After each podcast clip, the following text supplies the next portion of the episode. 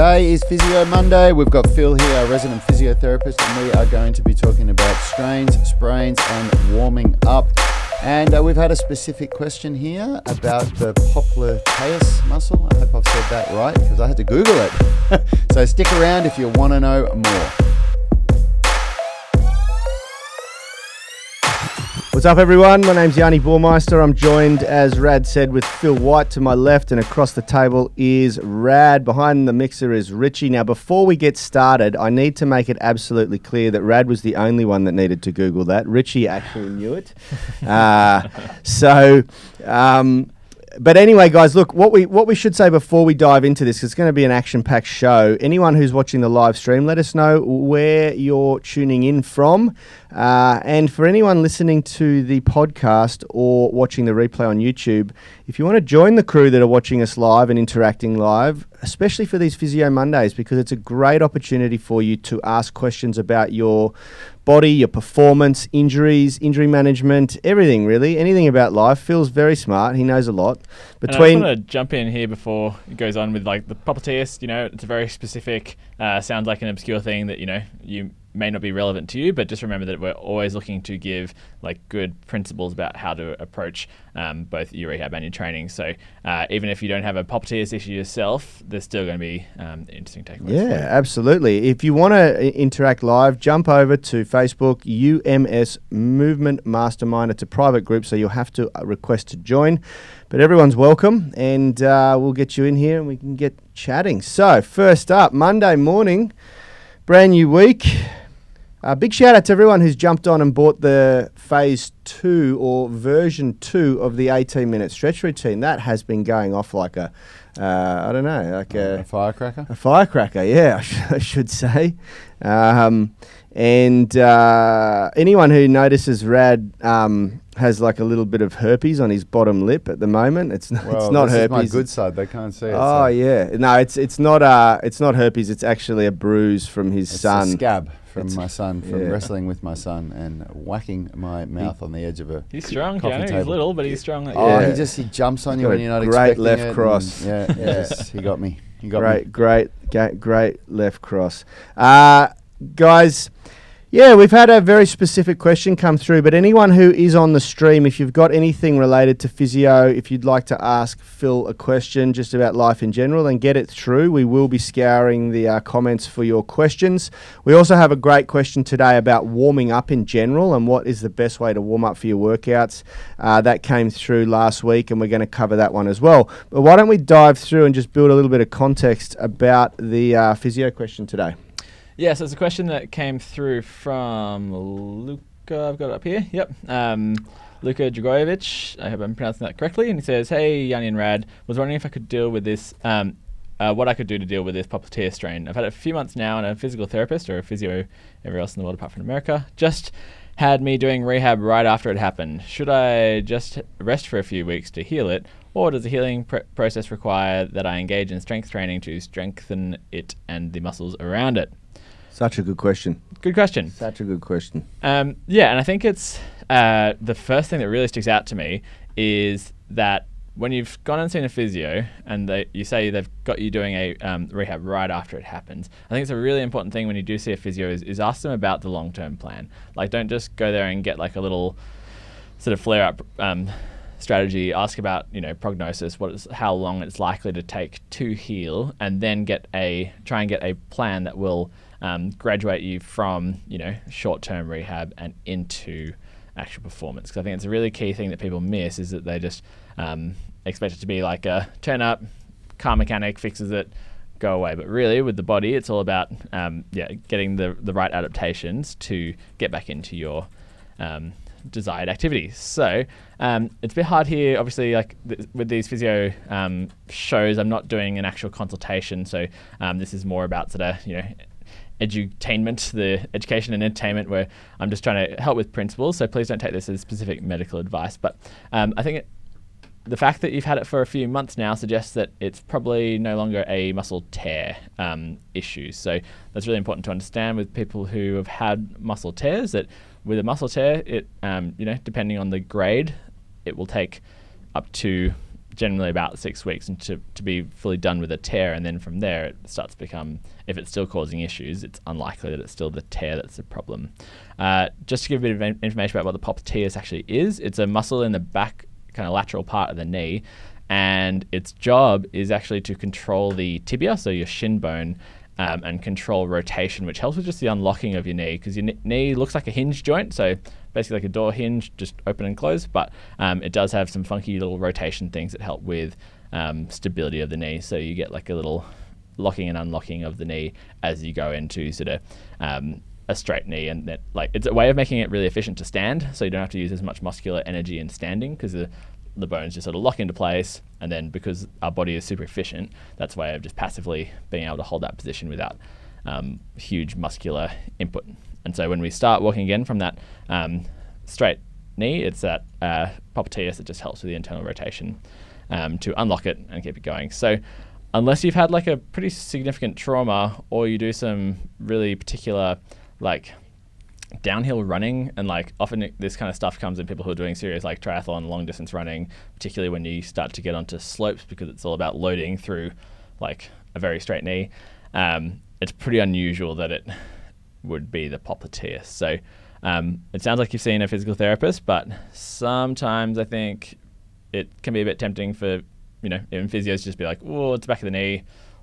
Point to a structure. It might be that one when really just remember I've talked a bit about differential diagnosis before, but there are just so many things that can actually be going on, and the back of the knee is particularly complicated because you've got um, neurovascular structures, so your nerves and your veins that run through the back of your knee. Um, you've also got something that Yanni's had um, a whole lot after his ACL tear, which you can get um, develop Baker's cysts. Um, there's the hamstring attachments around there. There's the calf attachments crossing the knee joint as well. Um, there's lateral meniscus. There's ligaments around there. So um, it's really complicated and it's yeah. a uh, hard one to get right. And so I'm just going to say that y- it might it might you say you've had a popliteus strain, but the fact that it's giving you grief a couple months later make might be a good reason to get a second opinion on that. Yeah, absolutely. Uh, look, I, I love this question. I love how it's been framed because it, it provides an opportunity for all three of us to give some real insight here. Um, and Phil's gone really micro there on the on you know the the function of the knee and the role of this tendon and and that sort of thing, which is really really good. Um, and I, I think for Rad and I to give a little bit of value here, one of the one of the key things that um, I've picked up from even the way this has been framed, this question, which I think we can provide insight for everybody, is um, Luke has written it here as though it's not a, possibly not a good idea to run straight into uh, a rehab program. And he sort of suggests here, should I just rest for a few weeks to heal it? And this is something that we talk about a lot um, which is, you know, the concept of motion being lotion and load management. And it's really interesting. You know, I had a weekend away with a bunch of friends of mine uh, who uh, to play golf. And one of my closest friends back from high school has just had a, a knee arthroscopy for an old rugby injury that he did back in high school that had been giving him trouble for many, many years. And funnily enough, we got on um, conversation because one of the other friends that was there is married to a um, orthopedic surgeon, and uh, they're very good. Fr- they're both very good friends with David Parker, who is the surgeon that did my knee reconstruction and also happened to do Benny's knee on May 29th. And you know, we were talking about. Um, he he asked me for a little bit of uh, rehab. Uh, feedback uh, on what he should do, and this was the first time he was playing golf uh, since the knee reconstruction. He's a big golf player. And he went straight into when we're having dinner, you know, the things he can't do. He can't run anymore. He can't do this anymore. He can't do that anymore. And I'm like, whoa, whoa, hold on a minute. Like, what, what did you have done to the knee? And he said, oh, just a little bit of a clean up. You know, they shaved a little bit off of my meniscus, uh, the medial meniscus, and he had a. They took a removed a little bit of old debris that was floating around in there and stuff like that. And I said, so why can't you run? And he said, oh, well, I, you know, I went for a seven k run uh, just the other day and it just blew up and it flared up. And I was like, yeah, you probably shouldn't go for a 7K run, but you definitely need some impact on the knee so it sort of continues to strengthen and, and, and uh, develop the tissues. But the problem we all do is like he's an old rugby player. He's uh, he used to you know train at the gym really hard, so his mindset's still locked into how he would have approached his training years ago. And so he's gone out. The very first thing, he's mismanaged his load by running a super long way. And um, anyone's knee, if they haven't run for a long time ha- and have a little issue, is going to blow up and feel pretty crap after that. So I spoke to him about the concept of progressive overload and load management and introdu- reintroducing load at a much slower pace and then slowly progressing from there. And, it, it- you know, it was like uh, I had said something revolutionary to him. He just totally missed that concept, you know. Yeah. And I think this is something that we can provide a bit of insight here for Luca and anyone else who's listening and watching. You know, yes, it's really important that you go straight into a, a rehab program after an, an issue like this. And we've spoken about this a lot before. It takes quite a severe and a specific injury to not do any sort of rehab whatsoever. And to give you an example, after my knee reconstruction, I was doing rehab exercise one or two days later after I got admitted out of hospital. But it was very basic. It was muscular contraction stuff. I had to sit on the floor and tense my hammies, pull my foot into the floor, and then flex Yeah, my they, quads. they do a lot of that stuff like immediately post up now. It's just Yeah. like early loading is It's just straight up, you know. And so, what you should really be framing the question is how should I manage load straight after this injury? And that's what I want to get you guys thinking about because you should be going straight into a rehab program. That's the the physio's done the absolute right thing there. Um, but w- w- what we do as individuals is we really mess up the concept of load management when we do it on our own, and that's why it's so important that you. Uh, what Phil said is that you have a um, a progressive uh, program and and make sure that your physio has a progressive approach where they're not just treating you once and saying do this um, because so much can be missed in a in one consultation. So much can be convoluted. So much can be um, m- misunderstood you know? Um, the, the physio might be having a really busy day and may just miss skip things that he sh- that they should have reinforced. You never know. You just never know. It's one individual and, p- and people people you know. Yeah, my, my approach is always to like, if I can get like one appointment, I want you to take away with like a flare up strategies. Well, basically know what it is. Um, be confident that you know what you can and you can't do. Have a flare up strategy if it does get painful, and then have a plan about how to move forward. And I tell people like, ideally, this is the only time I see you. And if your trajectory keeps going up and you keep getting better and everything just goes back to normal, then don't come back. Like, Yeah. ideally, I do have just one treatment, but I've put in place that idea of having this sort of progressive tra- trajectory. And if people can't figure out how to then, if it, if it doesn't kind of goes like upwards or if it plateaus or if it goes backwards, that's when I think it's a good idea to come back in and we can tweak things. But hopefully, you know, Yeah, I think and Rad Rad had a really great point a couple of weeks. Uh, it was maybe just a week ago. We discussed this in our programming to be flexible, like to understand that it's not always going to go to plan, and you need to be a little bit open minded and a little bit flexible and be smart. Like if you're if you're doing something that's not feeling quite right, then you know be prepared to scale things back on the fly, but don't. And, and, and I, like in my opinion, no, you should absolutely not have a couple of weeks rest, you know, because that stipulates that you're not going to go to the gym at all. But remember, guys, ir- irrespective of how serious this knee is, issue is, you got a whole body there, Luca, that you can train. And um, one of the most important strengths that we develop in the gym is the strength of habit. You know, the habit of turning up to the gym and getting your workout done. And two weeks away from that, it can be devastating. It's it's not. I think it even goes deeper than that. I think it, it's it's time that people start to look at their bodies in a different way and look at injuries in a different way. And an injury is such an amazing opportunity to be forced to take an insight into your body and the way things work. And you know, we all invest. We all have 24 hours in a day. We all have seven days in a week, and we all choose what we do with our time. And you know, people people spend a lot of time, um, you know, in investing in learning about their their career or their hobby or whatever their interests are, you know. And then there's people out there that don't invest any time in in in self development and education, and they invest their time in, you know, watching Netflix or doing whatever. But you know, when you have an injury, it's that it's kind of wake up call to say, all right, I need to start learning about my body, and, and your body is the only thing that you're going to have with you from birth to death. It's the and you only get one of them. So, I think it's a really it's a really important thing to, you know, to not just take this this cop out approach of I'm just going to rest and, and do nothing and think that that's going to fix it. Um, and if you don't understand exactly what it is that you need to do, then then start learning because I've for me. Um, you know, every time I had one of those injuries and I, I started to really invest in the learning process, you, you put those pieces together over time and, and you really start to understand your body and you start to understand how to deal with um, injuries. And injuries are a part of life.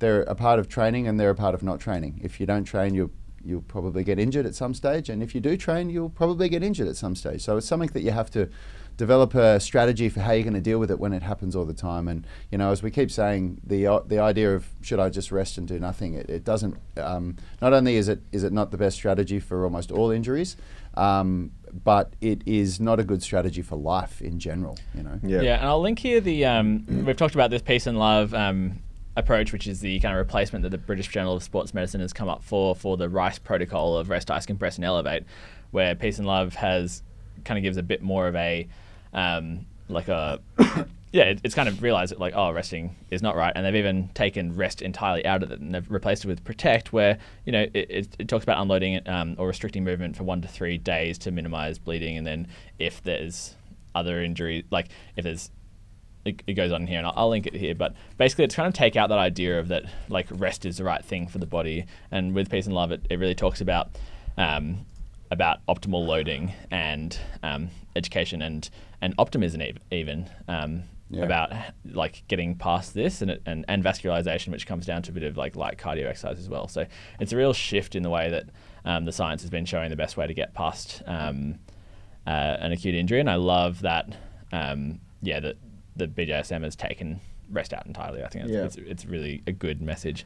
Um, just a like a rule of thumb for people when looking at this question. Um, he's saying, should I just rest it for a few weeks to heal it? Now, when you look at something that's been, he's had it for a few months now.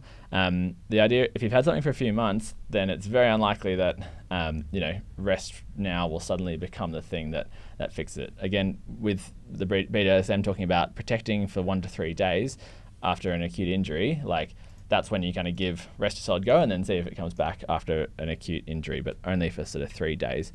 Whereas, yeah, something that you've had for months, suddenly adding in like a chunk of mm. rest randomly a few months later, It's not Yeah, going to do anything. I mean, the, here's the thing. Uh, it- it- Phil says Phil's going light there. I, I, I'd say um, adding a chunk of rest in there is going to do the wrong thing. yeah, it'll make it. it's going to make it worse, you know, because Phil says this a lot, and this is something that I'd never really um, properly understood until we'd spent so much time together. Is that when you rest, guys, you lose strength very quickly in the big uh, in the big prime movers of your body. It only takes a week or two before you start to really drop off strength, and when you when your prime movers, when you when your big muscles that you can see and feel lose strength, then it creates more instability. And so, if you've got a, a passive structure or a, a, a deeper injury that's not as superficial or surface um, based, then you're going to end up more vulnerable after taking that rest. I'd And- even simplify and say not even only the prime movers, but all your muscles will become yeah. Weaker and less active. So- Yeah, that's right. So take, I mean, nine times out of ten or eight times out of ten, having a rest is the worst thing you can do, in my opinion, and um, and, and that doesn't even um, um, include the fact that you're breaking a habit that may have taken you months and months and months to develop, and uh, two weeks away from that habit. Anyone who knows, anyone who's gone on a vacation for two weeks and and, and not touched a gym or gone for a walk or done any in, like um, intentional exercise knows how hard it is to pick that habit up again when you get home. You know, it's it's tough, and so. Yeah, I would. I would really try and avoid resting. Yeah, and I like that Lucas seems to have kind of got a bit of an idea. Like he sort of, he's asking you whether or not he should rest, but then he goes on to say, "Or does the healing process require that I engage in strength training and strengthen Yeah. it and the muscles around it?" And I think that's kind Bang. of good You- that you, you've kind of answered Yeah, your own question definitely. there. Yeah. where it really does come down to um, building support around that knee joint, whether or not it is the popliteus itself or another structure around it. Structures like these structures within joints generally get aggravated when you have poor control, and particularly with the um, if it is a popliteus strain, it usually comes down to like an inability to kind of control your distal limb, which basically means like the like the parts past your knee joint. If you've got a lot of excess sort of movement there from a lack of muscular control, um, then the popliteus has to do more job in the sort of unlocking and stabilizing of the knee joint. So the more you can be working on sort of single leg stuff that um, challenges not only the balance around the ankle, the knee, and the hip um, in a sort of dynamic way, and obviously you'd grade that from doing you know standing on one leg on flat ground to adding in you know either heel raises or um, adding uns- uh, an unstable ground, all these kind of classic sort of pro- progressive rehab principles. Um, but then I think it is so important to then realize that it's not only just going to be these little balanced proprioceptive things, it's going to be strengthening your calves, your hamstrings, your quads, all the muscles that um, cross over the knee joint and add hugely to the dynamic stability of that joint. Because again when we think about the knee and the we've got like all the ligaments around it we've got the cartilage in there um, all of these passive structures the bursae are, are there all as um, they're kind of your backup mechanisms for support and if we can unload them by using our active structures as our real dynamic active stability structures then your joints are going to be happier Yeah, perfect. So let's move on to Ben's question. just really quickly, um, with stuff with the back of the knee, I kind of briefly mentioned the differential diagnosis importance um, before, but um, yeah, I think it's worth just one that people sometimes uh, miss and, and forget with the back of knee and calf pain is a deep vein thrombosis and blood clots. Yep. So I just want to kind of flag that um, for people who have pain around there, and it, it's not always in people after they've um, flown or, or old people or really unfit people. One of my best mates, who's um, you know one of the strongest and fittest guys I know, he just happens to have a genetic predisposition to um, a higher likelihood of blood clots, and he's had about seven blood clots in his calf and foot over the last um, five years, and Yep. he's one of the healthiest guys I know. So Yeah, so you do you do want to get it diagnosed properly. Yep, awesome. So, uh, morning to Jada, Lee, and Dave. Thanks for uh, tuning in and commenting. Anyone else that's live, give us a little comment so we can give you a shout out. So, um, Ben Lodge, who is uh, definitely one of the strongest people I've seen post in this group because he's showing us that his uh, eccentric one arm pull ups, which is a seriously impressive uh, feat of strength. Um, he's uh, asked some really good questions here, some some higher level stuff. He's saying, "Hi, I'm enjoying the foundations program. Um, I, I want to flag that for a second. Someone that's doing some of the highest level strength training in our group, um, one arm pull ups, is saying that he's enjoying the foundations program. It is for everyone. it Yeah, is not right. for beginners. It everyone is going to benefit from that program. So, um, hi, I'm enjoying the foundations. ben, Ben's tuning in live to watch. So Yeah, awesome. Um, what specific warm up do you do for weighted work, and do you have any recommendations for warming up for body weight exercises? So, first thing I'll say, Ben, is the the UMS warm up that's in the foundations program is the best warm up we've ever come across. Um, it's the most efficient. But then once you finish the warm up, how do you warm up for weighted work? We do what's called a four three two one warm up, which means if you know what weight you're going to lift for your first set, let's say you're going to do um, 50 kilos on whatever it is, a, a bench press or something. You you take 50% of that and you do four reps, then you go 70% for three reps, then 90% for two reps, and then 100% for one rep. So what that would look like, you don't have to get a calculator out. Do 20 if you're going to do 50 kilos for your first set, do 25 kilos for four, do 35 for three, do 45 for two, and then do 50 for one. Yep. Um, as far And as what, what that does is it not only um, prepares the muscles and the tissue, it primes the nervous system really nicely. Yep. And there is even um, an, an, a, a great argument that if you're doing a, like a 5RM set, that you can go over your 5RM weight Yeah, for one for the rep. one rep, which So primes the 110%, yeah, yeah. that's right. It primes the nervous system above and beyond what you're planning to lift, which makes the 5RM feel a lot easier. Yep. Yep. And if you're doing, on the other hand, if you're doing something quite light, if you're doing an easy work, you don't even need to do a four three two one. You can do like a four two one. So you can go like you can go like fifty percent, then eighty percent, then hundred percent, and like the, that. the, the really important thing I want to add there before Rad races on is that these warm up reps, we said this last week, and I'm going to say it again because it's an important beat to keep listening to, is every single rep should look like your maximum rep. And e- those that four, three, two, one. Not only does it prepare the body for this workout, it just engages in more repetition of the movement that you need to do thousands of times to master. So make sure when you're doing that 4321 warm up sequence that you are practicing, you're rehearsing the maximal load every single time and it should look identical every rep from f- from start to finish. Yeah, our friend Sebastian Oreb on uh, AKA Australian Strength Coach, who can squat well over 300 kilograms, but he My does his God, first 360. Yeah. 375. 375. Yeah, yeah. one of the strongest uh, strongest men in the world. Um, and when he does his first warm up set on a squat of 20 kilos, he put he, he puts the same intensity and the same effort and the same focus on as though he was doing 360 kilos. You, you, it's quite amazing to watch him do it. And he warms up totally differently to us. He does a powerlifting warm up, which is he just basically Well, goes when you're into lifting squatting. that sort of weight, it takes a long time. But what I Yeah. mean is he doesn't do a 10 and- minute and- and mobility him it's routine al- like it's also do. more about more than just the movements as well. Where like he's one of the kind of nicest easy go- going guys I know, when he's not lifting. Yep. But during a workout, like Oh, I remember man, when I was don't. training at his gym a lot, I'd like look in the window and see if he was training. Then I'd be like, mm, I'll come back later. Yeah. Because Yeah. like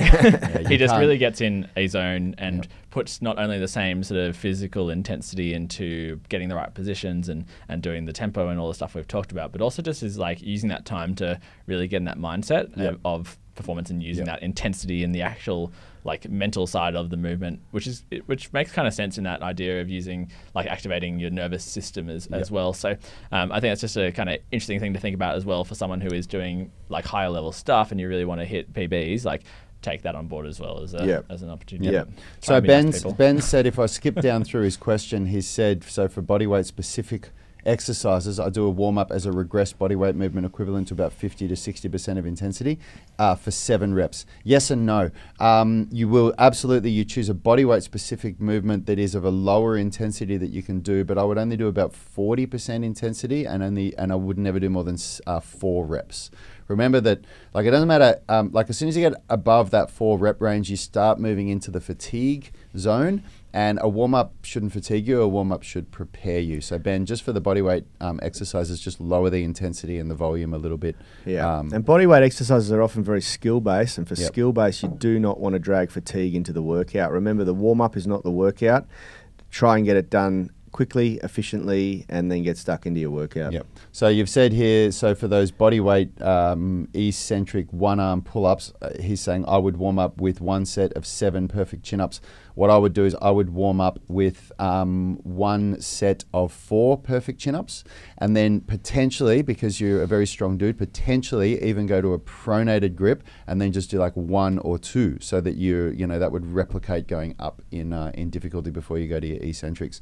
And then we're saying. Um, uh, he's saying with weighted stuff in foundations because I'm just starting and the weights are low. I've been getting away with one set of five reps at 50%. Okay, so we've spoken about this. This is the warm up rounds. Um, I'm just, it's a long question. I'm just looking through here.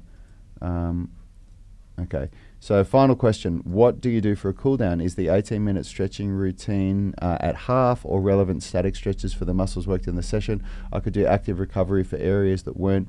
Um, hammered like doing the lower body warm up uh, mobility as a cool down and upper body days and vice versa.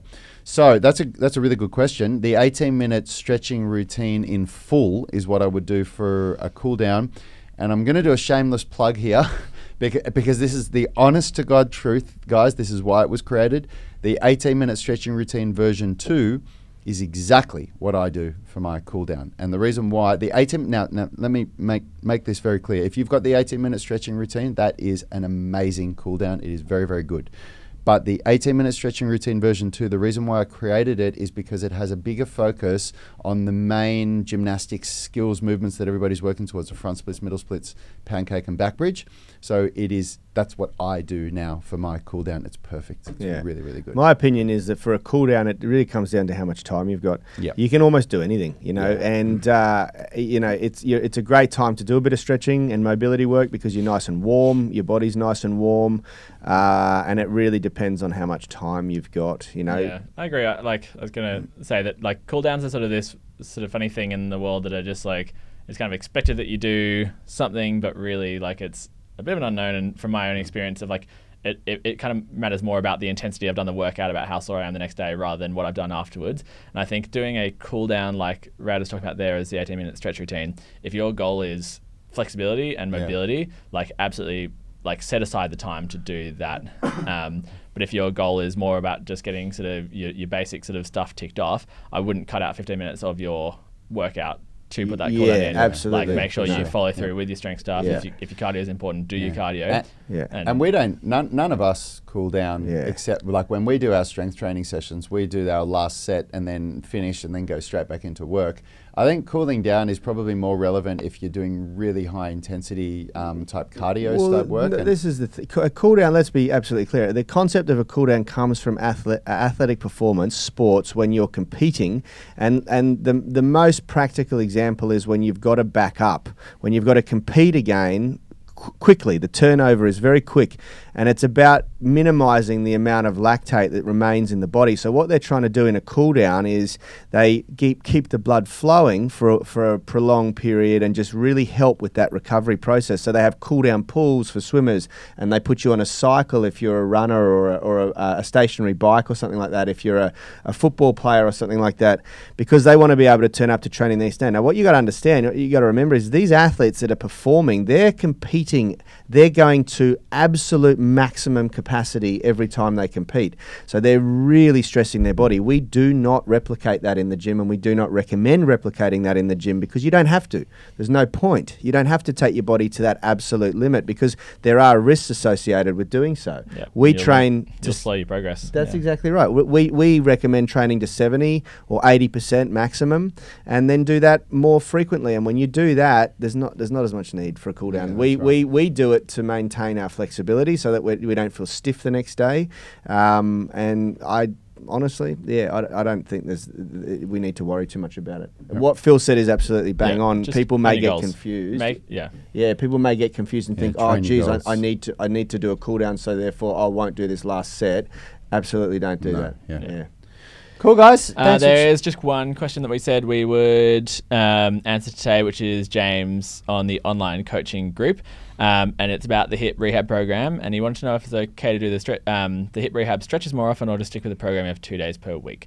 Um, so when it comes to basically all stretching stuff that we talk about, if you're looking to develop flexibility in one area, do it like treat it like a strength workout do it in a strong like a really targeted sort of fashion. If you want to do it more than that just keep it light keep it gentle Yep. explore those range of motions but don't um, push it super far. And with hip rehab i'd really focus again mostly on the strength side of things rather than uh, stretching because Yep. we want to build dynamic stability around the hip joint not make it extra mobile because then we have to control it more Very, very quickly before we go, can we um, give Jada Goodwin Crosby Oh, yes, an yes, yes, answer because she's jumped I on the did have- live. yeah i was So she's saying I here, I had a tear in my TFCC around March. It was basically a just a bit of cartilage around your wrist wrist. Yep, it home. was painful at the time. I think it's healed as it no longer is painful, but I still it still pops when I twist my wrist.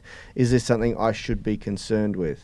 Yeah, wrists are bloody annoying structures. Where I've, I've had this wrist injury since I was 12, and it just like really limits my range, flares up, is really painful sometimes. They're one of those things that it is so hard to get load management right because we use them constantly All the time, All the yeah. time. I think the fact that it is no longer painful is great news. Um, and with the popping again, can't without sort of assessing it myself, can't give you like a total answer. But I think a good rule of thumb with like people often are wondering if clicking and cracking and all those things are, um, are okay or not. And generally, like the body will have clicks and cracks, and it's totally fine if that remains sort of pain free and it doesn't get more painful the more you do it and you don't get kind of locking in certain positions. So that would be the thing that I'd kind of keep an eye out for. If you're able to load it till the cows come home um, and it doesn't uh, progressively get more painful and it doesn't lock into different places, then um, should be fine. But yeah, I'd still take like a if you've had time out in March and you've just been building it up, I'd still just take a really like progressive approach to it and don't rush it. Okay. There you go. Yeah, I you said something to me once because I've got this clicking in my elbow that's been really annoying, and, and you spoke about the fact that there are certain structures in the body that are designed to help align tendons, and sometimes when you injure yourself, you Yeah, displace or remove one of those, Yeah. and then your tendons, although they're not damaged, they don't uh, perfectly line up when you're moving, and they can create little pops and jumps and Yeah, they just flick over other structures yeah. that sometimes they don't. and that's quite common in the arms, in the elbows, in the and wrists, ankles. Like, I've, yeah, I've yeah. had that, and it's not something that I like. It's just kind of doesn't cause. You can't injury. fix it, so Yeah. there's no point worrying about it. Now, there's one more very, very important thing that we bring up today, and that is that Phil turned 30 on the weekend. Yay! Oh, that. stop it. Yeah, decade birthday. So everyone, um, please uh, join me in wishing Phil a happy birthday. Thanks, guys. Uh, we're about to go and completely blow our calorie intake for the day with a birthday cake. Hey. Um, and um, yeah, and, and uh, yeah, happy birthday, Phil. Thank you very much for everything that you bring. Oh, mate. Uh, Stoked to here's to another 30 years. Hopefully, here on the show. All right, guys. see you guys. All tomorrow. right, guys, have a great day. Bye bye. Health is about performance, not just body image. You better be willing to accept what you're going to have to do to get there. We'll start focusing on movement goals, strength goals, flexibility goals. When you nail that skill, It's there forever. The body image goal doesn't get you that far. It's the consistency and frequency that's going to get you there. It's not the intensity. There's no shortcuts to mastery and movement. Destination doesn't change overnight, but your direction will. The gym is not the place to beat up the body that you hate. It's the place to build the body that you love. We are the gym that teaches people how to move instead of just exercise because we believe that health is about performance, not just body image.